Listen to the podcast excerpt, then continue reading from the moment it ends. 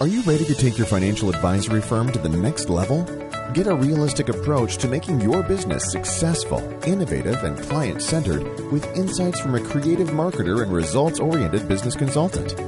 Welcome to the Insights for Financial Advisors podcast with your host, Crystal Lee Butler. Welcome to Insights for Financial Advisors. I'm your host, Crystal Lee Butler, owner of Crystal Marketing Solutions. And with me is this season's co host, Dr. Jack Singer professional psychologist, speaker, and the author of the Financial Advisor's Ultimate Stress Mastery Guide. Let's welcome Dr. Jack Singer. Crystal, again, it's my pleasure. Uh, you have a, an audience that's very fortunate to have you as a host, bringing them material of huge value that they can incorporate into their practices. And uh, certainly, if they take the uh, snippets of wealthy kind of wisdom, witticisms and wisdoms uh, with them, they can actually dramatically change their practice in a very positive way. So I'm very happy to be a part of that. Yes, I'm very happy for you to be here with me as well. Thank you. Good. So today you wanted to talk about female clients, uh, how to attract and retain female clients in your practice. So if you don't have any questions for me, I'll just get started. Yes, please do. Um, I'm excited to learn more about this topic. I think it's a very um, important topic, especially right now um, with all the t- statistics going around about women really being more dominant um, in households and making financial decisions for their families. Good. So, with uh, someone having a successful practice and pipeline to new clients, you might ask yourself, why do I need to be concerned about female clients in particular? Well, let me cite some statistics that may be shocking unless you've already seen these statistics somewhere else. Over the next few decades, it's predicted that women will inherit close to $30 trillion in intergenerational wealth transfers. $30 trillion over the next few decades. And because women are likely to outlive their husbands, they'll also control most of this wealth. Plus, they will inherit their parents' wealth. So, women are an exceedingly important group of people to make sure are included and feel included in your practice. Currently, 57% of college graduates are women, and they control more than 60% of the personal wealth in the United States. 22% of women currently earn more money than their spouses. Women make approximately 80% of their family's buying decisions. Women control 89% of currently existing bank accounts. 28% of homeowners are single women. 45% of the millionaires in the United States are women. That wouldn't surprise me. 45% of the millionaires, almost half of them, are women.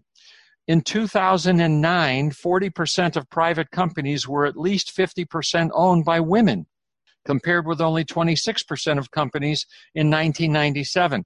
And I'm sure now, since we're eight years down the road, uh, more than 50% are owned by women.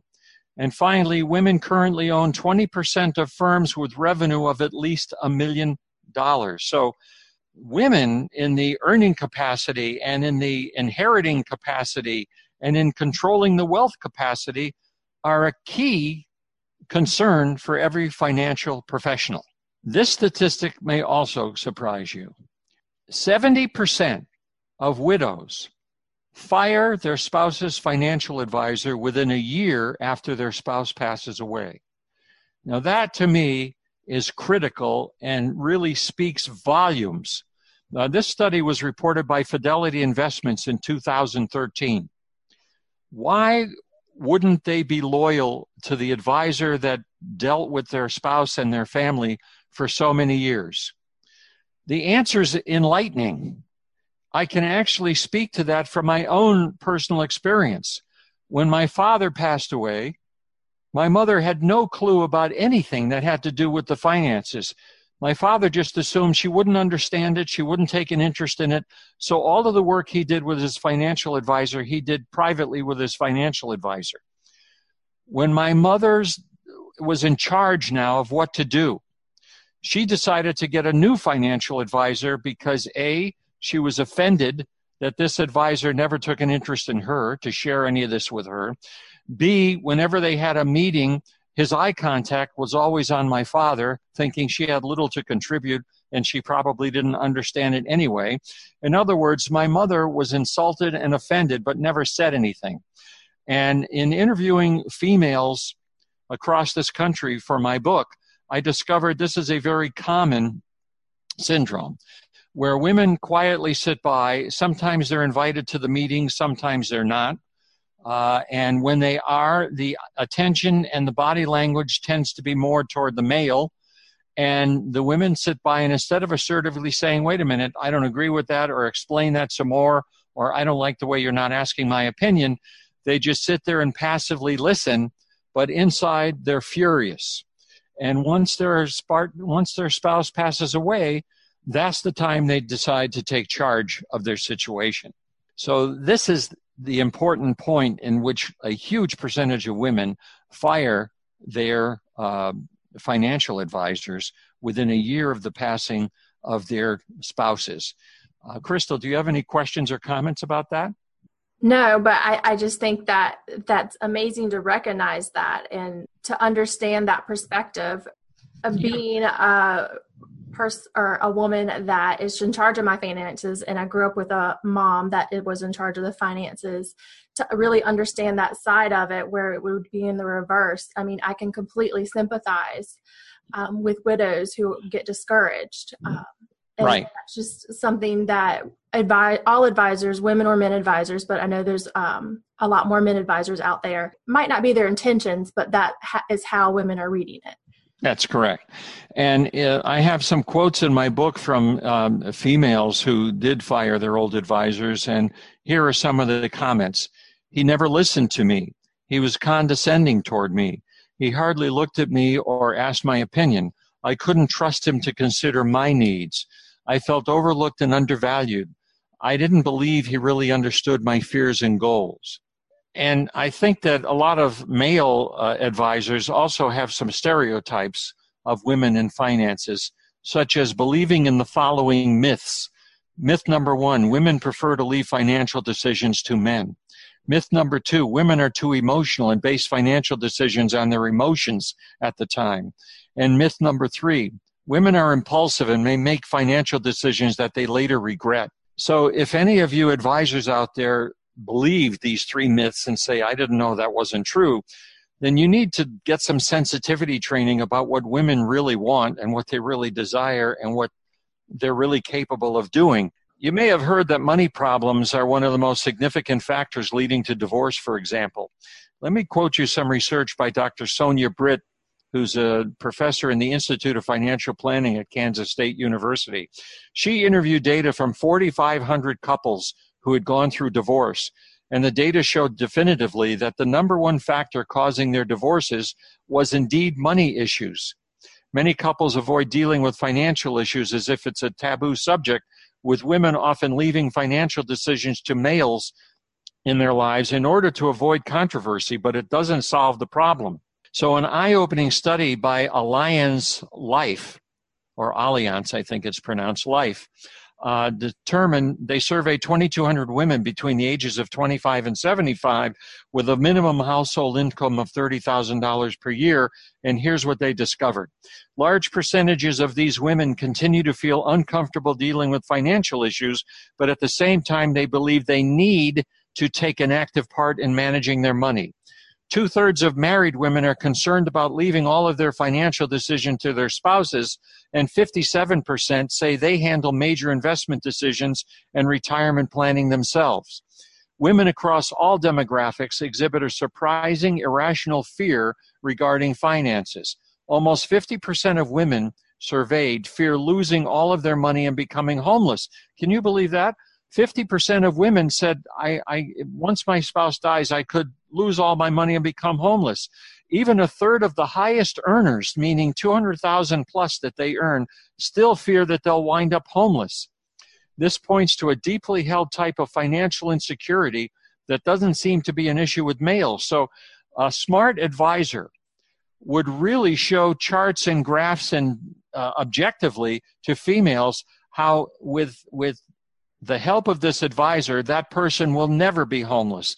They will never outlive their money. This is a major fear that a lot of women have because they haven't been educated in this area. And so 57% of women, married women, say the fear of their spouse dying is a primary fear that keeps them awake at night, but fear of running out of money is a close second. So we really need to be sensitive to the needs of women. We really need to ask the question, what kinds of things do you fear? We really need to ask the questions. What have you been uncomfortable with with the last advisor that your family had? What did you feel was missing? What can I do to make it easier for you? I recommend that every advisor, ha- even if the woman is married, have separate meetings with the men and the women so that the women will feel comfortable sharing their concerns, which they may not share in front of their spouse. So these are some of the things you can do to guarantee that women are comfortable in your practice, that they'll tell other women about you, that they'll bring new people to your practice. And there's one more thing I'd like to share, if that's okay, Crystal. No problem. I'd love to hear it. Oh, okay. I teach people, whether they're men or women, a communication skill that will help them to really get to what is bothering or concerning someone. And it's called active empathic listening.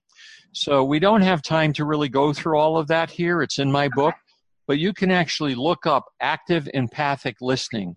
And it teaches men in particular, because women are better listeners than men. It teaches men how to listen to the needs and concerns of women, which includes, uh, you know, advisors and spouses, rather than assuming what they're saying and jumping in and giving your point of view.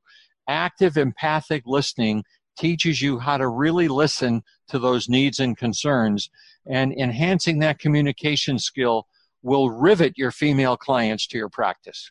It will also help you when you're interviewing females who are thinking about joining your practice, or in males too.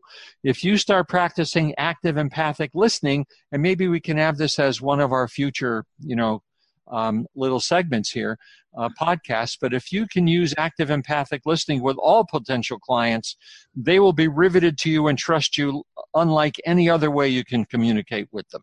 Yes, I think listening skills um, have been underrated and they're starting to be more and more important to develop them in any industry, especially in the financial advisory industry. Listening to your clients, male or female, it's important for anybody to really have solid skills in listening and being empathic. So I'm excited actually to have that um, segment. So we'll definitely um, heads up that will be coming in the future.